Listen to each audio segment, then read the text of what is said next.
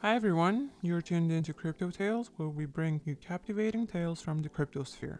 I'm your host, the Crypto Fairy, and today, in episode 32, we'll be diving into what a honeypot means in terms of cybersecurity. Let's begin.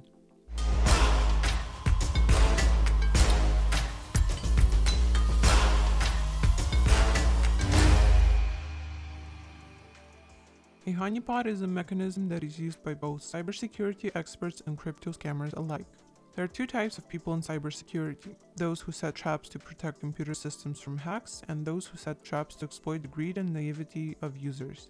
Honeypot is a trap program used by cybersecurity specialists to distract attackers from real targets and to learn more about their behavior. It works by masquerading as a file, software, server, or other element with an enticing security flaw.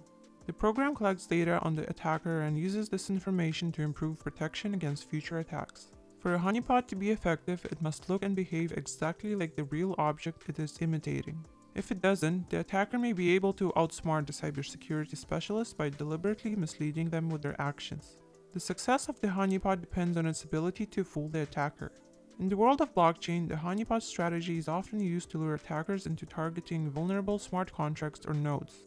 This distracts them from less noticeable flaws in the network structure that can pose a real threat to the blockchain or decentralized app. When an attacker falls into the trap, the program tracks their actions and blocks any malicious activity. This honeypot strategy protects the blockchain from harm, detects attackers, and traces their tactics. How do crypto scammers use honeypot techniques? Some scammers in the crypto world act in a different way. Instead of looking for vulnerable smart contracts, they create them themselves and lure cryptocurrency holders who are looking for quick and easy profits. Crypto scammers use smart contracts that have an obvious vulnerability which allows them to make a significant profit. However, there's a catch. The victim must pay a percentage for such a gift out of their own pocket.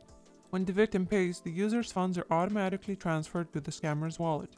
In essence, the person is lured in by the possibility of making a profit and fails to notice the several layers of complexity involved in the scheme. Let's consider an example of one of the simplest and most common traps of this kind.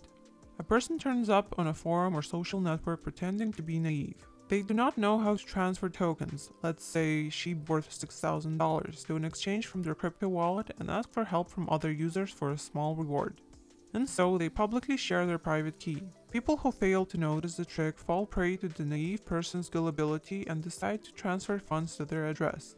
However, they quickly discover that a transaction fee must be paid in Ether. The scammers deliberately choose the Ethereum based tokens to increase the commission. Without much thought, the victim transfers small amounts to the scammer's wallet to withdraw a more substantial sum.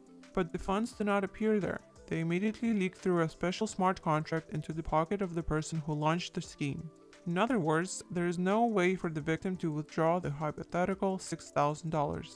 Thus, in their attempt to get their hands on someone else's savings, the person ultimately falls into the trap and ends up paying the price for their own greed.